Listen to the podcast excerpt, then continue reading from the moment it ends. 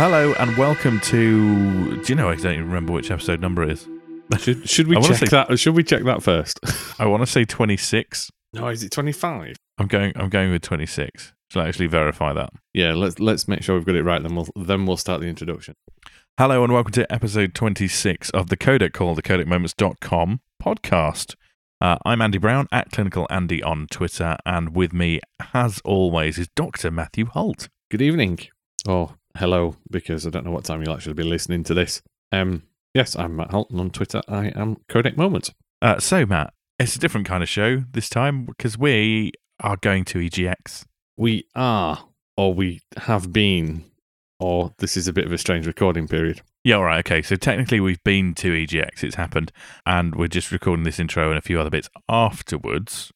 Oh, talk about spoiling the magic. Well, I've, I've let them in on a little bit of a secret.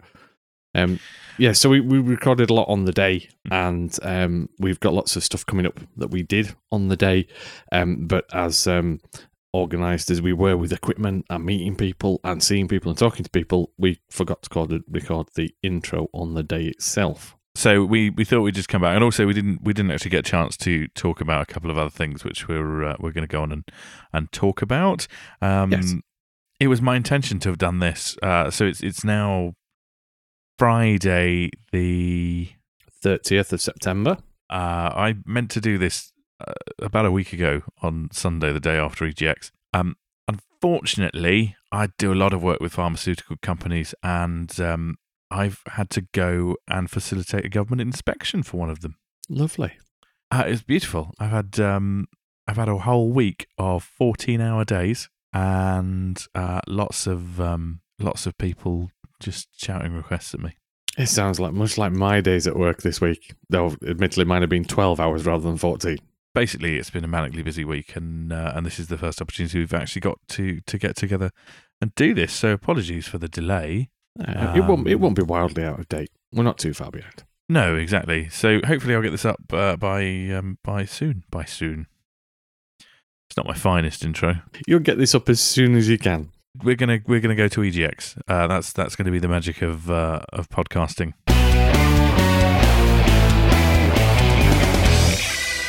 How many people are getting out of that Picasso?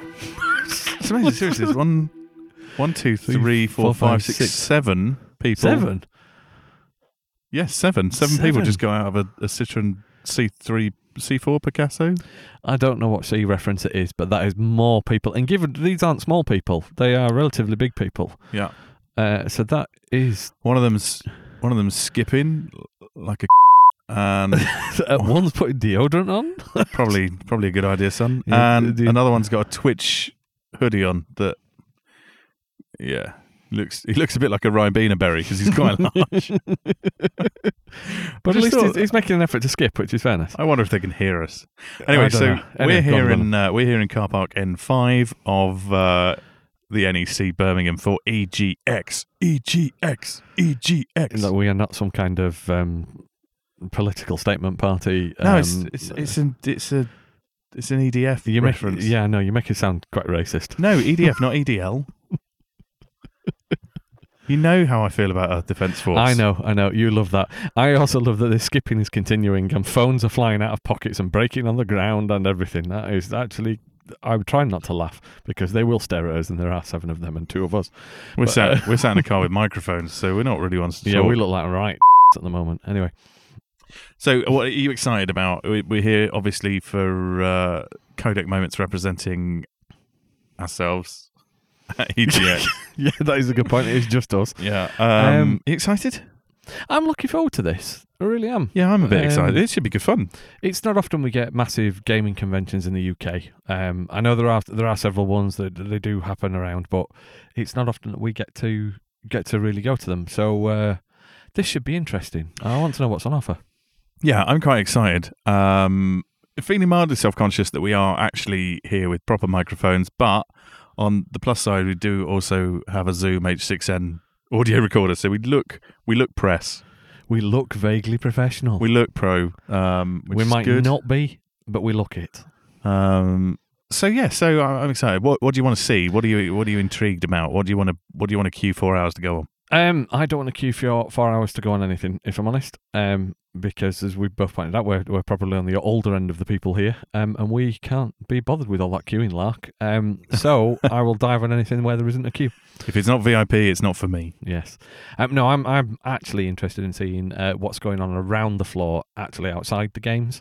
So we know there's going to be games on display. We know there's going to be a big battlefield area. We know there's some stuff on um, South Park and the Nosulus Rift, which sounds like it's broken already. Um, there's I'd- all sorts of stuff going on, but um, I'll be honest. I, I can think of nothing worse than Nosulus Rift.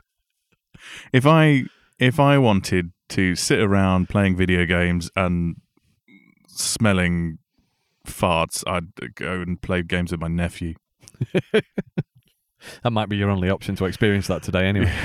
Um, so no, I'm interested to see what's going on around us um, and what else the actual entire expo has to offer because that's usually the interesting stuff. Queuing and playing a game for ten minutes is is all right, and I'm sure there'll be thousands of people here today to do that. But I want to know what else happens here. Yeah, I'm, I'm intrigued. So, um, right, let's uh, let's go in and, and have a look around see who we meet, and hopefully meet some other podcasters as well because we uh, we've been chatting with some of them. Yeah, we will just grab random members of the public if we have to. Awesome, perfect. Right, let's go. so we're still at EGX. We've um, we've seen a lot of things. We've been here oh about uh, about five and a half hours now. This little girl thinks we're mental because we're talking to microphones. Yes, well, that's that's sorry. We, we are sat in Starbucks, uh, and people think we're a little bit crazy because we've got full on kit recording. Um, but quite frankly, if we don't start talking now, we'll just forget everything and Yeah, not know that's what true. to talk about later. So what have you seen? What have you seen that you liked? Um, I've seen a few things that I've liked. Um, as we've been wandering around, we've seen some of the VR kit, the non-PlayStation VR, in fairness, and the non-Vive or um, Oculus Rift. We've we've looked at um, MVR, which has probably already been on uh, by the time we edit this. It might be talked about.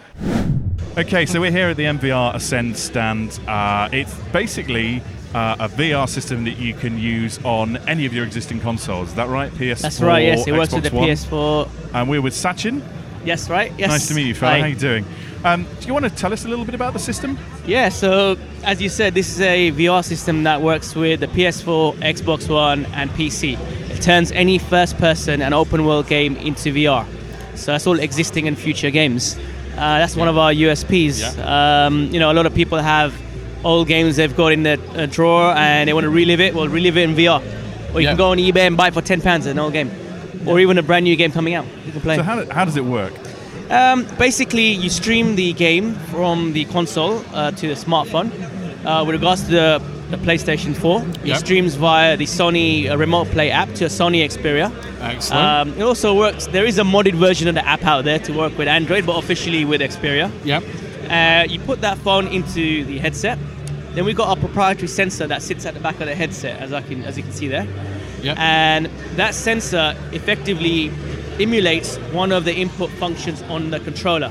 Yep. So if the on the controller your uh, look around function in the game Yep. was the right analog stick, Yep. then the sensor becomes your right analog stick. Effectively, your head Right. becomes the right analog stick. Excellent. So when you turn around and look right, the game looks right and Yeah. left accordingly, etc. Brilliant. So what about if uh, if you're playing a first-person shooter and you want to aim down the sights, and then what Good about question. the fine motion control? What Good happens question. then? We've got an ADS button. You press the Right. button, it disengages the sensor. The the analog stick is back in play. You do your fine tuning, do your sniper shot, let go of that button you allocated as ADS, back in VR. Right. Sorry, it's a quick. It's that rapid switch between the two it. functions. That's it. You you can pick what do you want, which shoulder pad button do you want as your ADS button. Yeah. And if you want wanted say L2, press L2. Obviously in the game the camera will zoom in and uh, you'll use your analog stick to move around. Simple as that. So, so I'm looking at one of the pads now. It looks very Yeah. much like a PS4 pad. Yeah. Is is it a modded PS4 pad or is this something that you've come up with? this is ha- built ha- handmade from scratch. So handmade from scratch. That's Yes. impressive. Handmade from scratch. Um, so it's a very expensive prototype there. Yep. Uh, at the back of the prototype, you can see an LCD screen. Yep. That LCD screen is the game profile selector. So if you're playing GTA, Yep. pick GTA, and the se- sensor is optimized for GTA. If you pick Right. Mirror's Edge, the sensor will optimize for Mirror's Edge because all the games are, games are a little bit different. Yep. And that that can be uh, updated as new games come Yep, out. we're going to have an open source uh, uh, program that you can plug in your controller via USB. You Yep. can tweak the sensors. Uh, obviously, in game you can tweak sensitivity of the look function anyway. Yep. But if you want to tweak it even more, you can. Um, or you could be the first person to release the profile for a brand new game Excellent. and put it out to everyone else to download. Right. Fantastic. I was going to say that um, we've been watching some of the displays that are here Yeah. at the stand. I'm noticing you can do a 2D or a 3D experience. That's right. Tell us a bit Um, about that. So basically, we've got a 2D and a 3D adapter. Yeah. Two of my business partners are opticians. All and right. uh, they quit, uh, they're basically it's obviously ideal when you've got something in front of your face. Yep. and they're uh, optimizing the optics. Um, basically, when you're playing something like the PlayStation, the console at the moment is 2D. Yeah. 2D is actually less headaches than 3D. Yeah. Uh, less motion sickness, so you can play a bit longer. Um, on the PC, you have an app or a program called TriDef.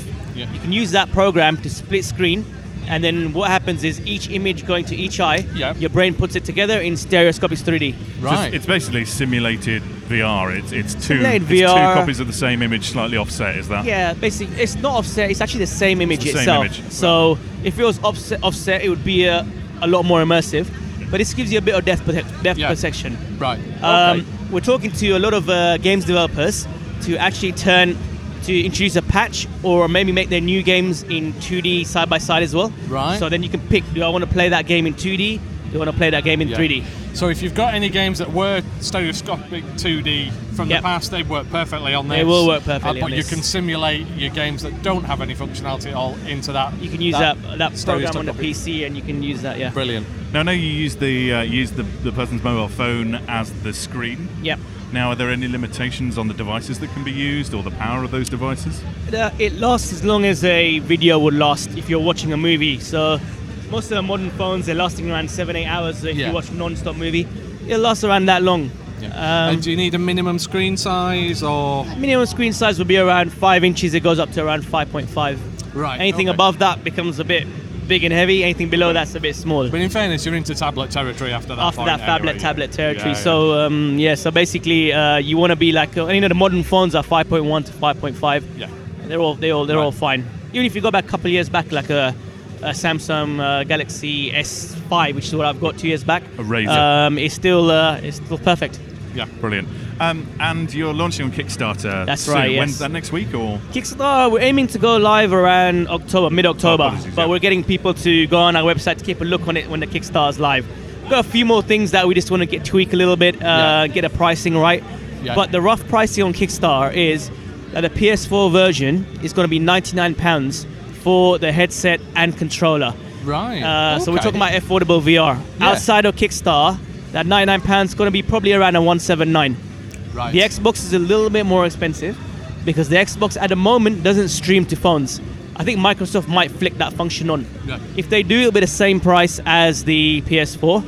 And because they don't uh, stream to phones, we're going to make our own You've- screen. you've gotta have and a that's why it's going to be a little bit more expensive, but 179 on Kickstarter. Yeah, yeah. But this is affordable VR. Yeah. You know, uh, the Oculus, the HTC Vive, the PSVR, amazing devices. They're the Ferrari end of VR. We're coming Yeah. in at the VW end. Um, a lot, a lot of people here today will perhaps have both consoles. Now, Yeah. if you're, you're actually producing a model that's got its own screen, yep. is there any way you can use that on, on both an Xbox One and a PS4? So at the moment, the screen that we're going to make, uh, the plan is for it to just uh, be a Windows-based uh, screen, so it'll work with the Xbox. We might uh, go for a screen that has both operating systems on it. Yeah. Uh, we're thinking about that, so you can flick between it. Um, but most people will either have a well, majority of the world is Android. Most people have an Android. If they don't have an Android, you can buy a fairly cheap one nowadays for below hundred pounds, and that'll work with our system. Yeah. Excellent. Yeah. Right. That's brilliant. Sachin, thanks very much for that. Cheers, It's guys. Thanks a lot. No, sorry. So thanks very much. That's MVR Ascend, and it'll be on Kickstarter mid-October. And That's I'll be honest, plan. it's looking pretty impressive at the moment. Thanks a lot, guys. All right. Can we try it? Can we have a go? You can have a go. Yes. What did you think of the MVR? I I thought that we, we had quite a lot build up to it because we were talking to the guys, we were watching the bits of the videos, um, going through sort of the development process. The actual experience was a little bit anticlimactic. I think for a, for a, what they, they claim to be a VR experience, it was it was a little bit lacking. You could still see the screen edges, and I, I do appreciate it's not what we played wasn't the final product. No, it wasn't. There was there, There was still still stuff- refinement to yeah, be done. and they were talking about lots of adjustments, and, and basically you set it up uh, to yourself. so I can see I can see a lot of improvement on it. It it worked. I think we were hit by a little bit of latency because of the radio signals around, which Yeah, is to be, a to bit be of a fair shame. to them, so it, it works on the basis that you stream it to your phone Yeah. using the remote play, and then and then you look at it that way. Um, and I think in the in the EGX environment where you've got a really weak Wi-Fi anyway, and it's being used by you know thousands of people, Yeah. I'll give it the benefit of the doubt on that one. And, and For- the reason I give it the benefit of the doubt is because on the display it might have been a little bit jerky, but when you were watching it on the TV screen, it was very smooth. it was yeah. So the actual controller action was there. I think as an entry level into the VR market, I think it's got mileage. I do, genuinely. Um, if you've got an Android phone, I think you're talking 100 quid for the entire setup. That comes with a specialist controller to Just- make it all work. Now, just to make it clear that they are they're going to be launching the Kickstarter in October, Yeah. and that's the Kickstarter price. They're talking about a retail price of around about 170, 180 pound, Uh, and and I'll be honest, at that price, it's not as attractive. that was that was more towards the Xbox version, which doesn't X- have the remote play yeah, the. X, the Xbox version will have its own screen. Yeah. So it, it's an interesting one to watch if you're um, if you're interested in VR for or, or simulated VR for stuff you've already got. Yeah. Um, which is basically just 3D stereoscopic on. Um, Yeah, it worked. Don't get me wrong, it worked. I, I quite like the idea of having that option. Um, the market is starting to release some of those, and this could be one of the best thought out versions. Uh, I hope they're successful because it genuinely has got mileage in it. Because the true benefit in it is being able to play any game, any first-person game at all, old or new, that uses the right stick to look around in a headset and a simulated VR environment. yeah, it's, it's going to be really interesting that. So we'll keep an eye on that one. Yeah. Um, I'm, I'm, I'm kind of tempted on a wild punt on it. I don't know. It's yeah, I like I say, I probably would want another go with a finished headset Yeah. because that might that might just tip it over the edge because they were haven't used the mock-ups and the mock-ups worked. It's just that it's that black edges around the screen piece that was a little bit. Yeah. It loses that immersion slightly, but it was only a very early demo. Okay, so I got to have a go on the WizDish ROVR, um, you did.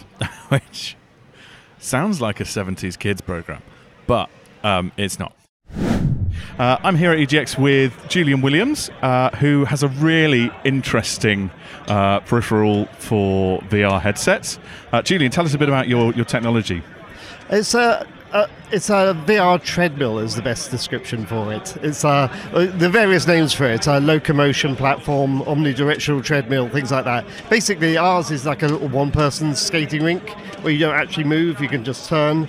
But you move your legs in a kind of pendulum fashion, and you get a pretty good sensation that you're actually walking, especially once you've been doing it a while. And uh, you know, basically that goes to the background, and what you're doing becomes the foreground. Uh, that is the thing of interest. So in the same way that you don't normally remember walking, with this you don't remember how your legs are moving. You just remember where you got to and what you did when you got there, and that gives you the sensation that you're actually in the world. So more than just putting a headset on and looking around, you can actually move your legs and and choose your direction and go. Now, I'll be honest, I've uh, I've just tried it out, and I was a little bit skeptical looking at it because it's, uh, as, as you said, it's more akin to skating than actually a, a walking motion. But I tried it with Fallout 4. It's actually a really interesting. Uh, it's a really interesting phenomenon. It's um, and the speed translates really well to the game actually because I, I moved through that first section of the game where you've got to uh, you've got to run to the bunker very quickly. Um, nearly fell over a couple of times because it is pretty slippy. Um, but it was it was really good. It worked really well, and, and it kind of combined with the VR gave me an opportunity to stop and look around and actually think, yeah, do you know what? I've, I've moved through this forest pretty pretty quickly and not really taken in much other than my objective. How, how does the technology work? Well, the uh, the tracking is acoustic. What we've got because I've worked so long in broadcasting, decades at BBC. Um, uh, what I know is that you need to have something that just works 100% of the time. So we just listen to the uh, acoustics of it and we translate that into uh, the motion within the game. So um, we wanted something that wasn't going to be line of sight, where you have to have cameras spaced in uh, certain positions. We don't want anything that can be interfered with on magnetic signals, things like that. So we've just gone for something really simple, a bit like the bimetallic stripping, uh, stripping your toaster. It just same tech's been there for years. It just works. Okay, that's brilliant. Um, what's what's next for the the WizDish ROVR then? Uh, well, we have a new uh, a, a ROVR 2 in development, so we're doing prototype before. This works really well. It's kind of a prototype, but people are buying it because it already does what they need it to do. Um, but what we're trying to do is persuade developers that can you please leave in your default control mechanism, i.e. gamepad or whatever, because that means we can interface with your game. Um, uh, I, I, you know, all the ideas about Blink, about teleporting things, all very well, but this maintains your spatial awareness and your sense of presence, and therefore it's thoroughly, you know, uh, it really enhances the VR experience. Well, Julian, thank you very much. Thanks for the opportunity to have a go, and uh, it's been a pleasure. Thank you. It's basically how to describe it. It's um, essentially you're given a pair of Crocs that slip over your shoes, uh, which are covered in ceramic beads on the bottom, and then um, you stand in an encaged platform, uh, and it's it's practically frictionless. Yeah. Uh, so you slide your feet around, and the idea is that basically they've, they've hooked it up to a VR headset. Um, and I tried it with Fallout 4. Yeah. And you kind of skate along. So you move your legs, and it what it does is it uses acoustic technology. Um, it then translates the, the sounds that it's picking up and the intensity of those signals into keystrokes for like WASD or, or directly into control movements for the game. So as I'm as I'm kind of skating about on my legs, I'm doing the opening section to Fallout 4, where you're running from your house towards the bomb shelter, and it's actually quite good. It was you're kind of conscious that you're not moving properly because you're not really engaging your knees. You are literally just skating Yeah. about your You're- feet. You're sliding your feet backwards and forwards. Yeah. Yeah, but you do kind of have the 360 degree movement because you can kind of turn around. The the VR headset was connected via a point Yes, of the it was roof, something on would, the roof, wasn't it? Yeah. which would be harder at home, to be honest. But you could kind of spin around in this thing and, and get a feeling that you're running about. Yeah, the quicker you go, the the, the quicker it actually translates into movement in the game. It does work really well. Um, to the extent that I was I was running so fast at one point, I actually lost my uh, I Uh, slipped. you completely lost your balance Uh, and nearly I- flew out oh, of the machine. God, I nearly went. I nearly went arse over tit. Yeah, absolutely. Um, and there's some video footage of that that we'll uh, we'll get onto the site.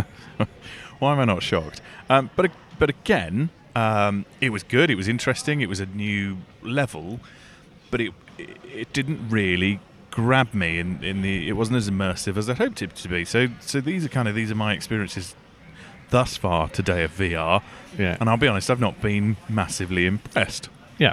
So you had booked a PlayStation VR experience. That I had, Matthew. And we've had conversations about this, and it's fair to say that as we were coming down to Birmingham, we even had the same conversation where you weren't 100% if you were keeping your pre order on. Yeah, I, I've been. I'll be honest. I've been a little bit skeptical about it, and I, I've been umming and ahhing as to whether I should actually keep my PlayStation Yeah, VR Day yeah, One yeah. pre-order. And you nearly didn't even go for your book time slot because we were going to go and listen to the Hitman devs talk. Yeah, no. I think having having played both GTA Five and Fallout Four in kind of simulated uh, stereoscopic 3D with a headset on, I've, I've not been blown away. Um, So yeah, so I was I was kind of well, you know, So we, if, we're, if I'm available, I'll go, but I'm not Yeah. that fast.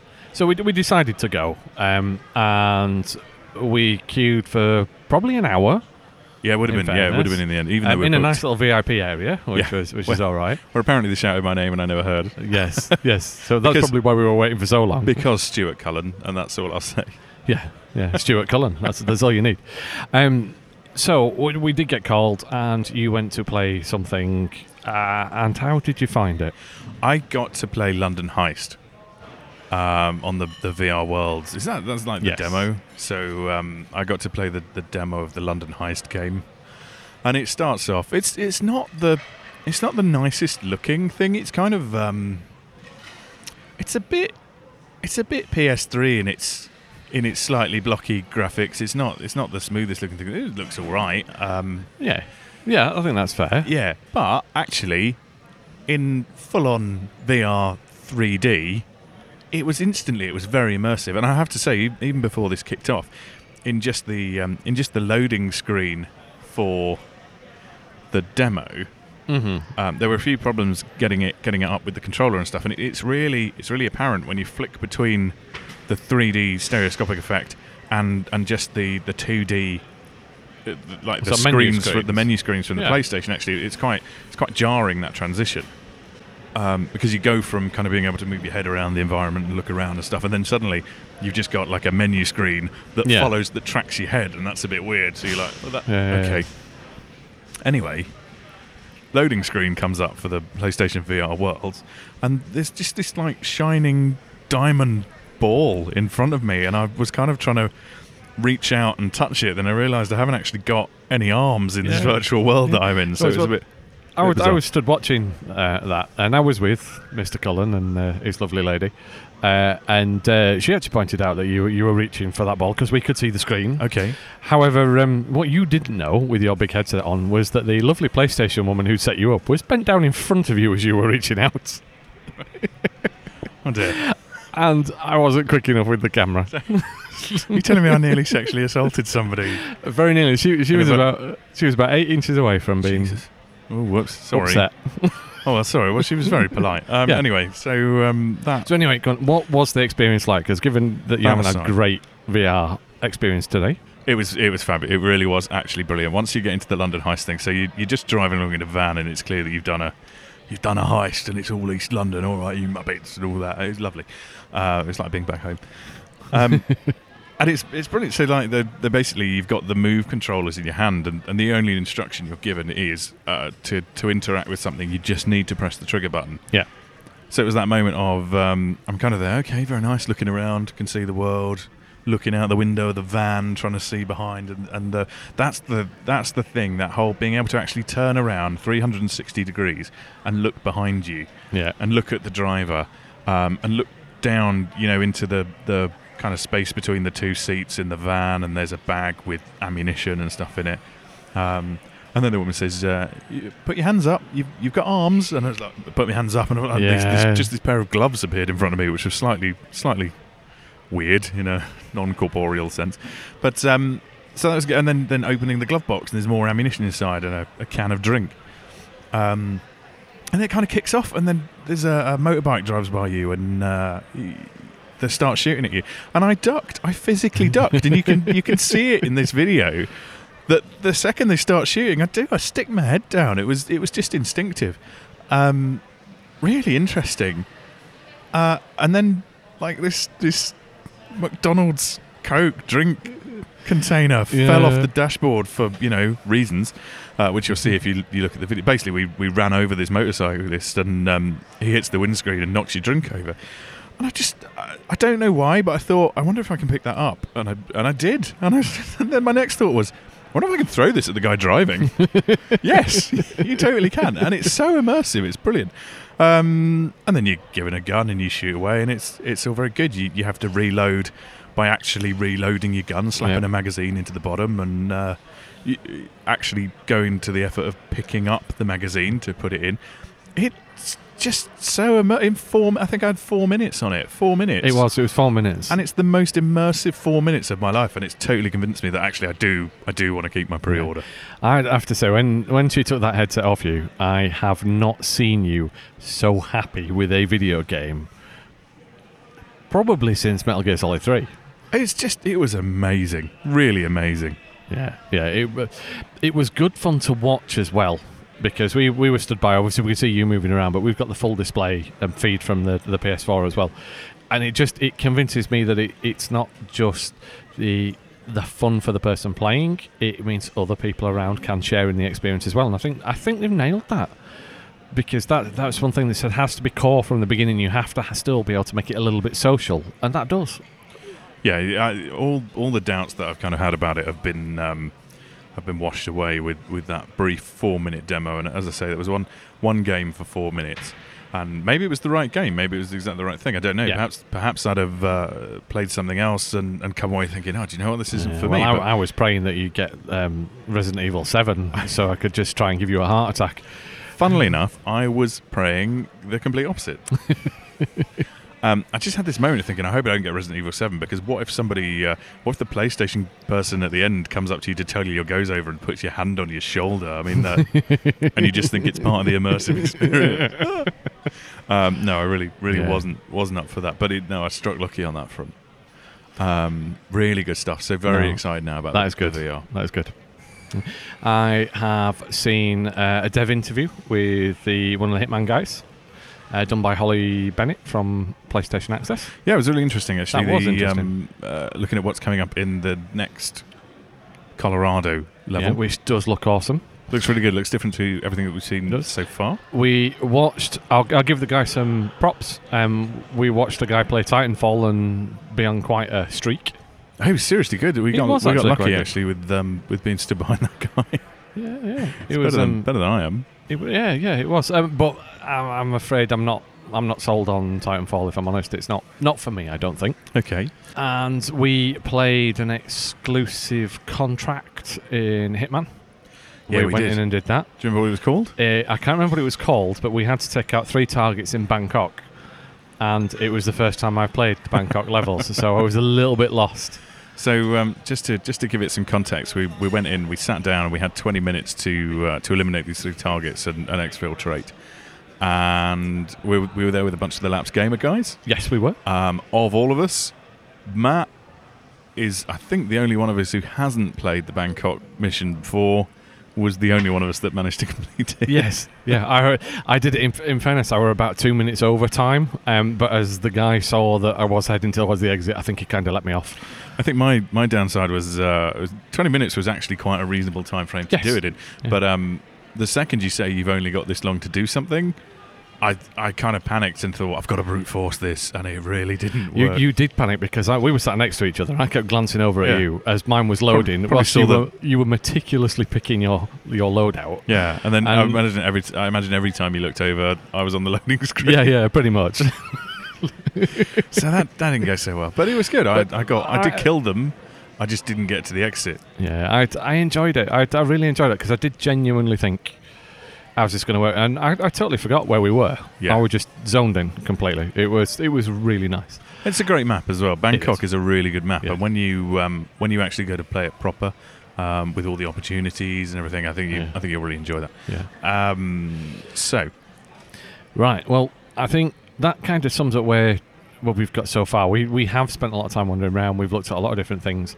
Um, we decided it was coffee break time, and we're going to go back in because I think uh, there were a few other bits and pieces we want to do, but the main thing is we want to have a go on GT Sport. Yeah. With the full racing setup absolutely against each other on Brands Hatch. before we go home, um, and I've got a feeling we might need to start queuing now to stand a chance of getting that in. Right, let's go get in that queue. We decided we were going to bite the bullet and queue for a couple of the games that we really wanted to play. Yeah, we did, and we saw the longest queue was with uh, GT Sport, and we thought, screw it, let's get in the queue. If it takes us an hour, it takes us an hour, and we'll see what's left. But we we both really want to get into those little pods with the steering wheels and the pedals and have a go. Yeah, so to um to clarify, they're they're basically like they were like giant wheels, weren't they? With um with a full kind of driving setup inside, screen, racing wheel, proper racing seat, pedals. Uh, they Yeah. were awesome. Yeah, they were brilliant. They were really good. Um, it probably didn't take us quite an hour to get to it. They were whipping through relatively quickly. Um, can't really fault the setup. The setup were nice. Um, I couldn't move my seat far enough back. I was a little bit cramped in there. So we we queued for the best part of an hour, and um, I, I wouldn't I wouldn't call it an extensive trial that we had. Um, I think mine lasted a whole two minutes thirty six seconds.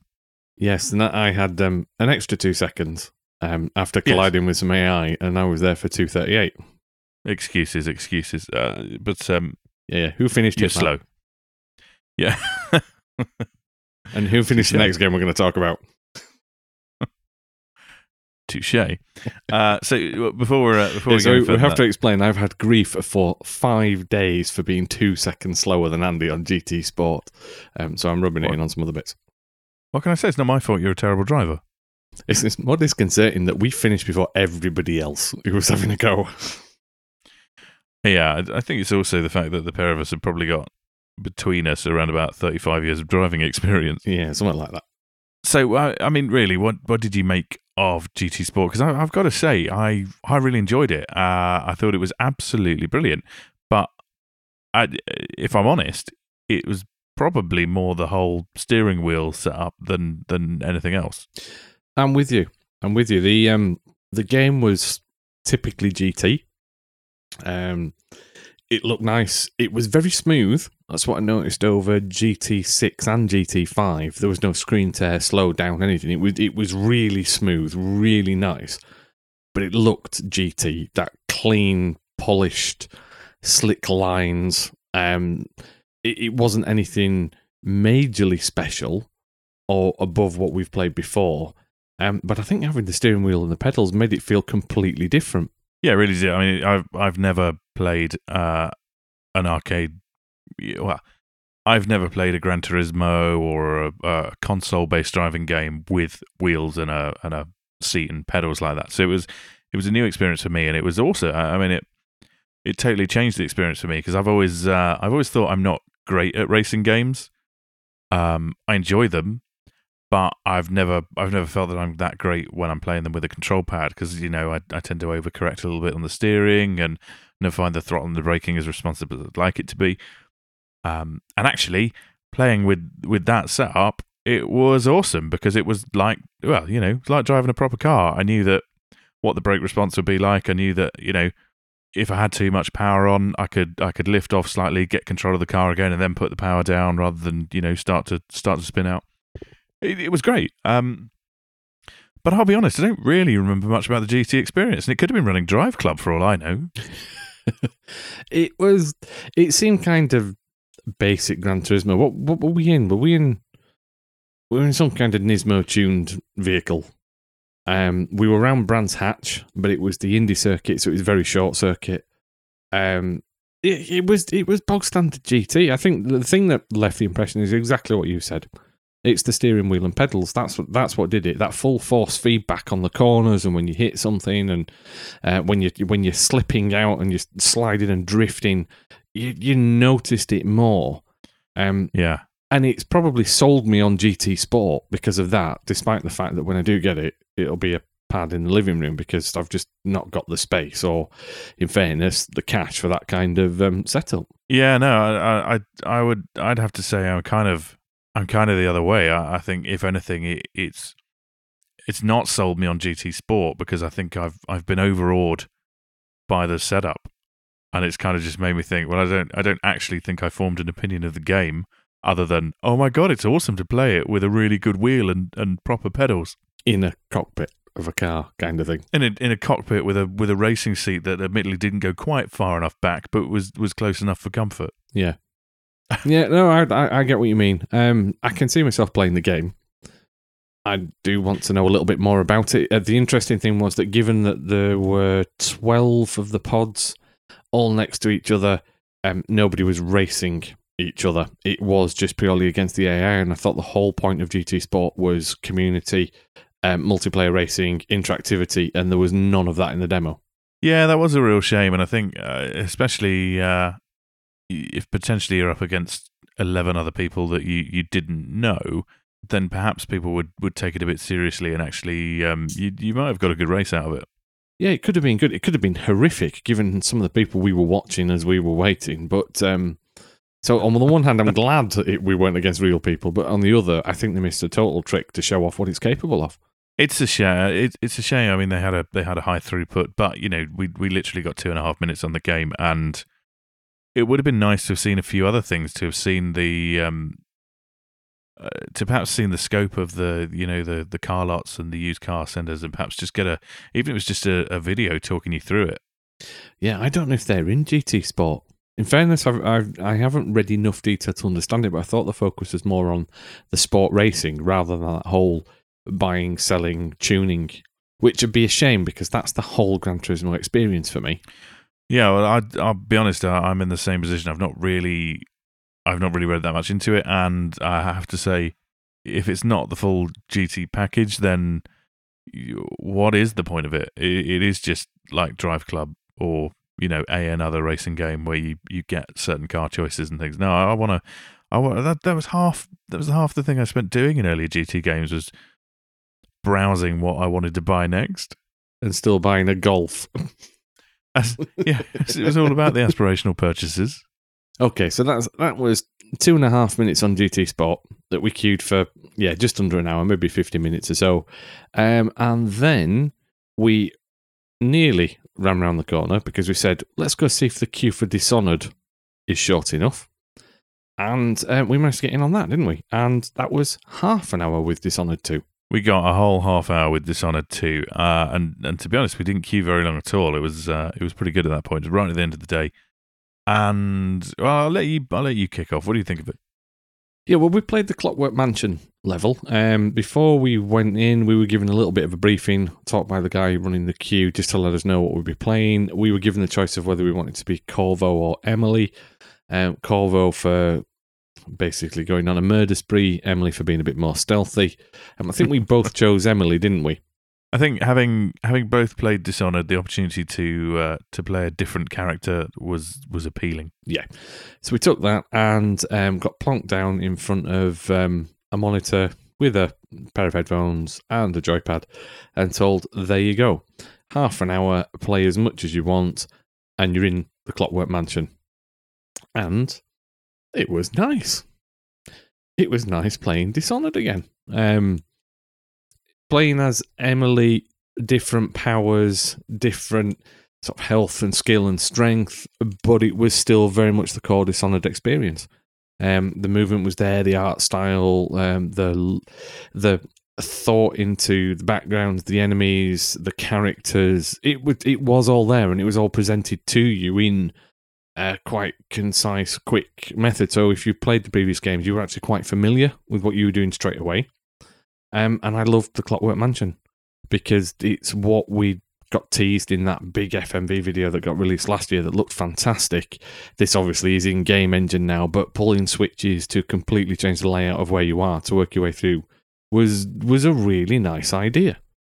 Yeah, it was uh, it was a really interesting take on um, it's a really interesting take on level design actually.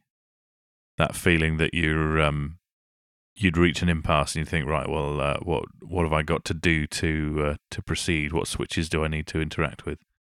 Is there a sequence I need to do them in? Yeah, yeah, and I, I think might have been a little bit of a case. Maybe I overthought it slightly because most of the time it was just pull one switch. Um, that's not to say that pulling multiple times or in particular ways will get you to hidden areas.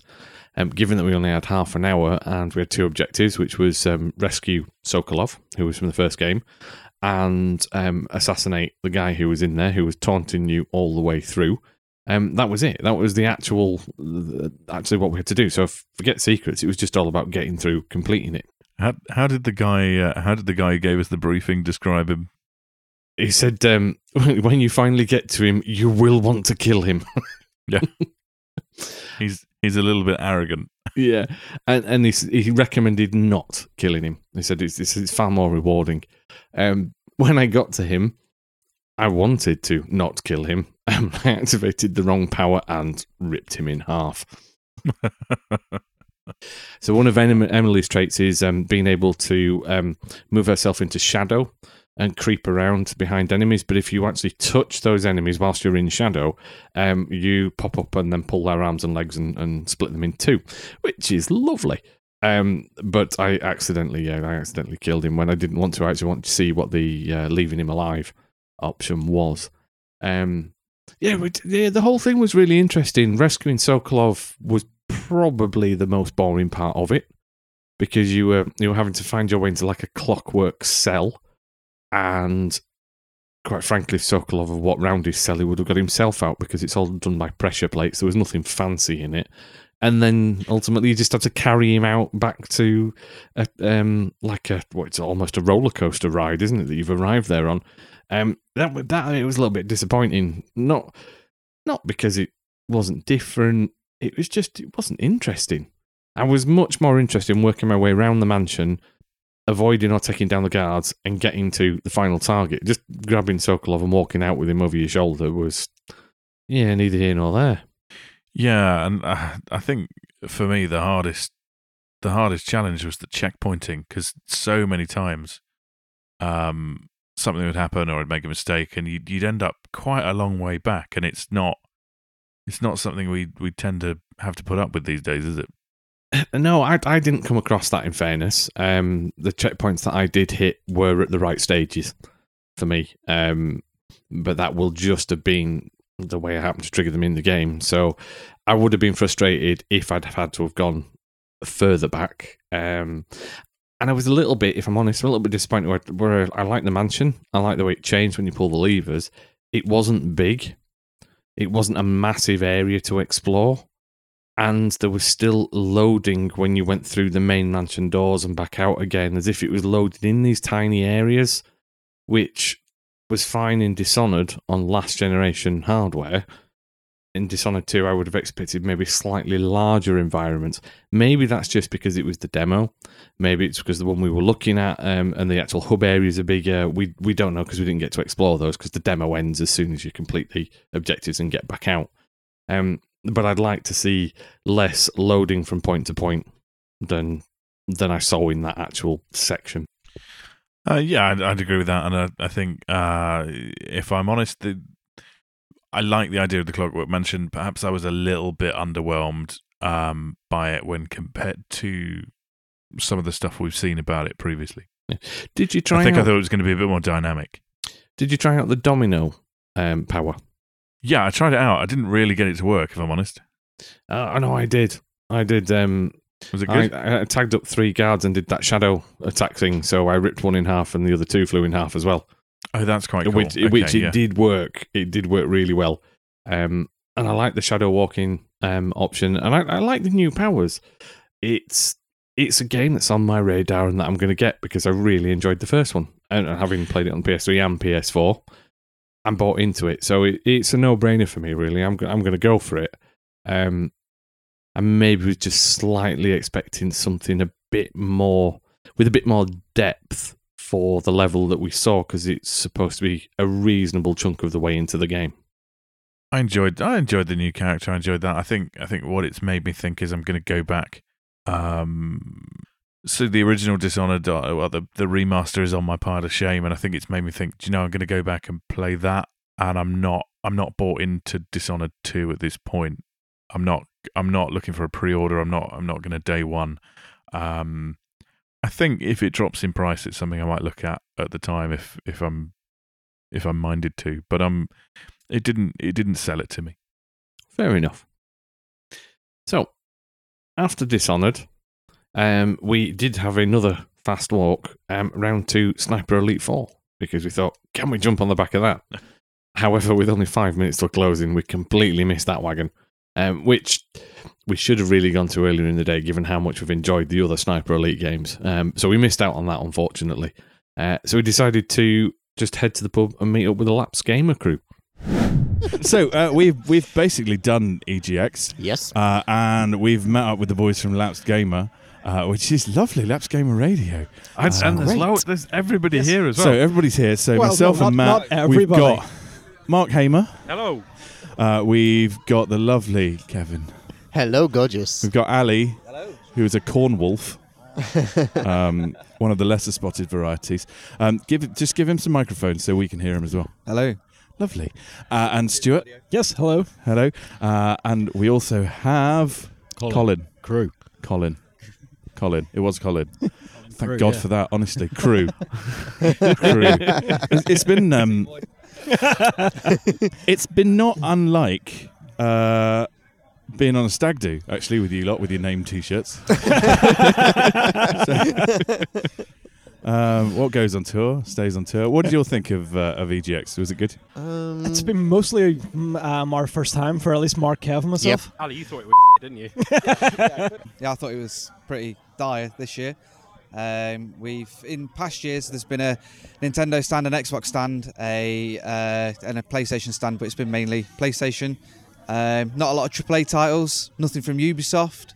Um, so it's been a bit pants compared to other years. Yeah, I'll give you that. A disappointing turnout from Ubisoft. Absolutely no turnout from Xbox. Yeah. Oh no no no no! We found the Xbox turnout. Which there is- were two Xboxes yeah, no, we did, we hooked did. up to two plasma screens in the top left we did. corner of the um, hall. We Oh, did really? find two What- They weren't Xbox on. ones. but they were there. All right.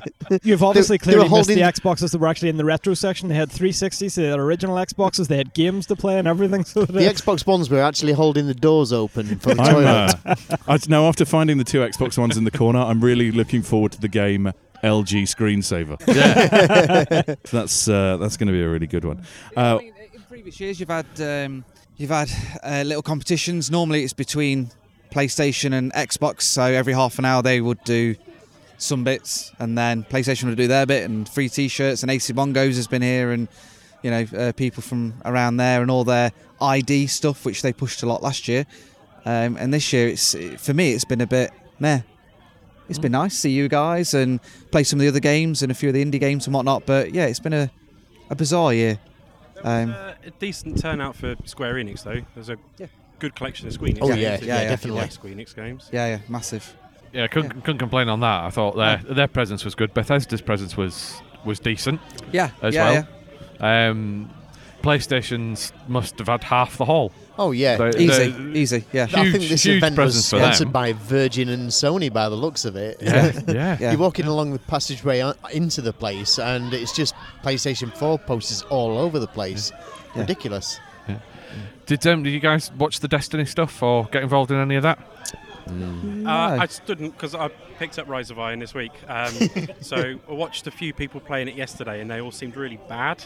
And then I went past today and saw that the record for the strike was like five minutes and twenty something seconds. Yeah, yeah, So I don't yeah. see how that's possible. No. But yeah, fair enough. yeah, yeah, yeah, yeah, yeah. and about, what about highlights? Who um, who enjoyed what? Uh, What was your most Tethered. best thing? Tethered. Probably tethered. Yeah. Yeah, Yeah, Yeah. tethered. I- It's I a would bit go of a with tethered. surprise, wasn't it? Because Yeah. like we went along because we, we couldn't get um, PlayStation VR appointments. So we were walking around. We saw, oh, there's a PSVR game. The queue doesn't look very long. The game looks all right.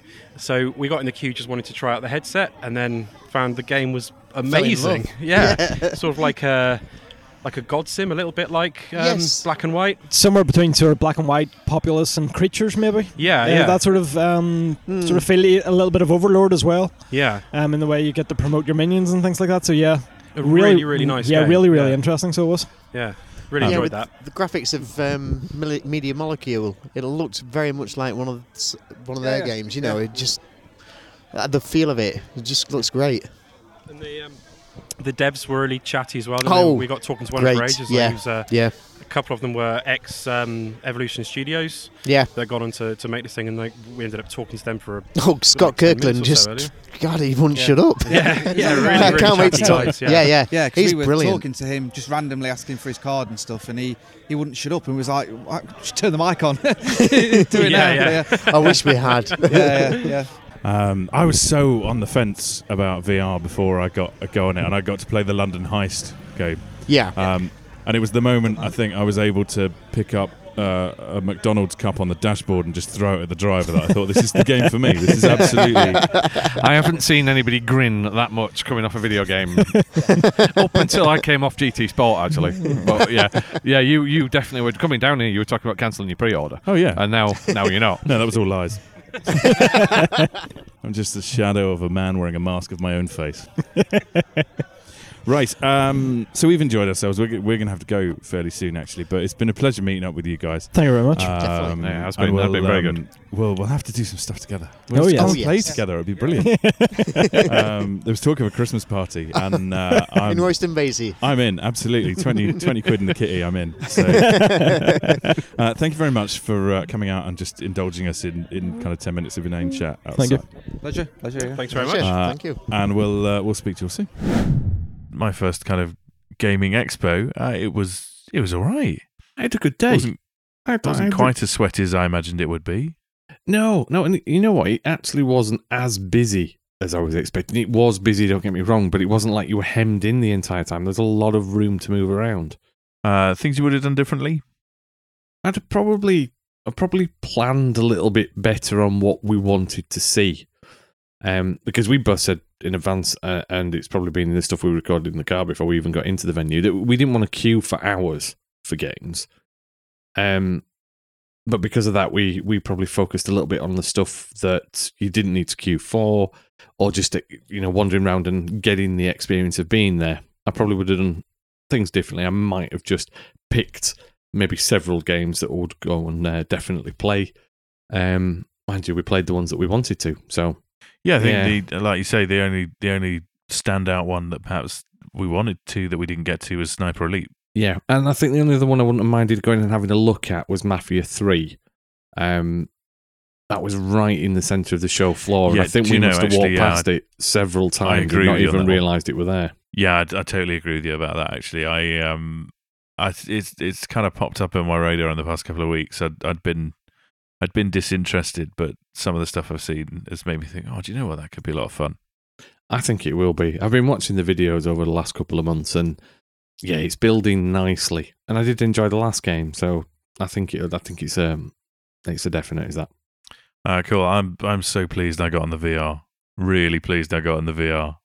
I haven't grinned like that in a long time. Well, I, I get mine in uh, what thirtieth day, just over a week. Um, I've got a trial uh, down at Meadowhall. In fact, um, me, you, and uh, Nick Case are all meeting up for that. So where's next then? What what are we going to do? We're going to do Gamescom. I'd love to. Um, I'd love to. I know, I know a lot of people have said, "Oh, yeah, I want to do E3." Actually, I really fancy. I really fancy the ones in Europe because I think you tend to get is is less hype, but m- just as much interesting stuff coming out of it.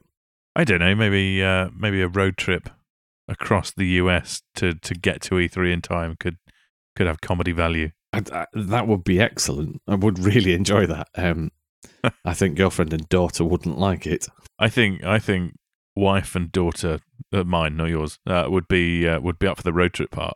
Oh, what we'd have to take them with us. Oh yeah, yeah. Oh, well, maybe yeah. We could just we could hire a massive RV. And now, actually, all right, that's not a bad idea at all. I, I thought you just Yeah. meant us to and leave them at home. That's that's where they wouldn't be happy. No, that wouldn't that wouldn't get a pass if I'm honest. So uh, no, but I think I think the Gamescom actually, I, I am interested in that. Um, yeah, I, I wouldn't mind seeing them. I wouldn't mind going to that, seeing some of the press briefings, getting some hands on of um, some of the stuff that we've seen less of. Because whilst EGX is really good, it is that very much um, we we'd seen a lot of what was already there. It was just the opportunity to get hands on to it. Um, and I know with Gamescom you tend to get slightly newer announcements, and there's um, there's probably more of an industry vibe, which I'd like to experience and see what that is to see how different the experience is. Gamescom strikes me as being you know more like an exclusive screening if we if we were talking about films, whereas EGX felt a bit like the coming soon section before the film began. That's a nice way of putting it. Yeah. Um, but maybe we'll we'll we'll have to see what we can do. Uh, but no, I had a great time. It was uh, it was good fun. We met some excellent people. The Lapsed Gamer Radio guys are uh, are all really really nice people. Um, They are so massive shout out to them. Um, I, I'd even attempt to name them all, but I'd embarrass myself by getting all the names wrong. But they were brilliant. thankfully named them all in the audio piece that we dropped in, so it's fine. Yeah. Um, oh, and of course, and we didn't get to record his audio, uh, but we met Stuart Cullen. We met our current reigning Codec Momentum champion. We did. We did meet Stuart Cullen. Yes, actually, and and to be honest, it's probably a good thing we didn't record his audio because it, I, it, I couldn't understand a word he was saying anyway. He's so Scottish. It's unbelievable. It's, it's like you've never met anybody more Scottish. I And you spend a lot of time in Scotland. I do. I do. I do. Although, but that's on that's on the the wrong side of Scotland. I imagine, as as far as Stuart would be concerned. Much much softer spoken, far less bottlings. And on that, let's let's Oh, end God. this EGX special. Oh, I hope I hope I don't pick up any work in Glasgow in the next couple of months. you will. Okay, well this this is this is going to have been a, a short podcast for us of late. Don't forget to keep us up to date with your Codec Momentum efforts. You can tweet at Codec Moments if you've got anything to say about the games you've been playing. Uh, if you were at EGX, let us know what you thought about it, what you played, what you enjoyed, what you didn't. And if you liked the interviews with the uh, the two tech companies that we managed to speak to, um, we'll put the details in the link on the page, um, and obviously over to their Twitter accounts and uh, websites as well, so you can get more info on those guys. Yeah, so if you want to check that out, go to codecmoments.com and follow the link to our podcasts. Excellent. Right, we'll be back very soon, um, where we're hopefully normal service will be resumed. Um, i.e., we'll talk rubbish about games we've played uh, that are currently available, and um, I'll talk about games I probably should have reviewed but hadn't quite had time to yet.